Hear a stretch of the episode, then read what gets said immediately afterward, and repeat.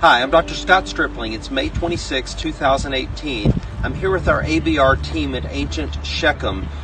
We're in a very important place, the temple of Baal Berith, which is mentioned in the Bible. This is likely a great masivah, or a standing stone from the biblical period.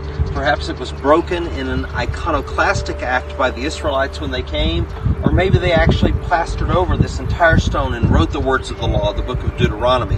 What is significant about this spot is the Bible says that they came here to renew covenant with Yahweh after their victory at Ai. They had Mount Gerizim on one side, Mount Ebal on the other side.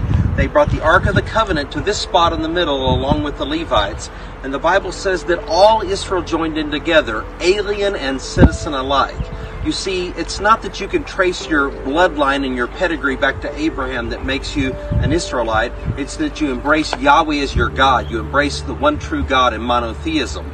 We stand here in a place, the modern city of Nablus, where there's much unrest, and as people try to identify with what makes one right with God, what religion is correct, and this is our faith lesson for today, is that we are tied into the one true God, the God of the Bible, through our faith in His Son, Jesus Christ. The Israelites came here to this place. The, the residents of Shechem joined in with them. They didn't fight them, they embraced monotheism. And so they became one nation together. What binds us together is what we believe and not our bloodline and our pedigree.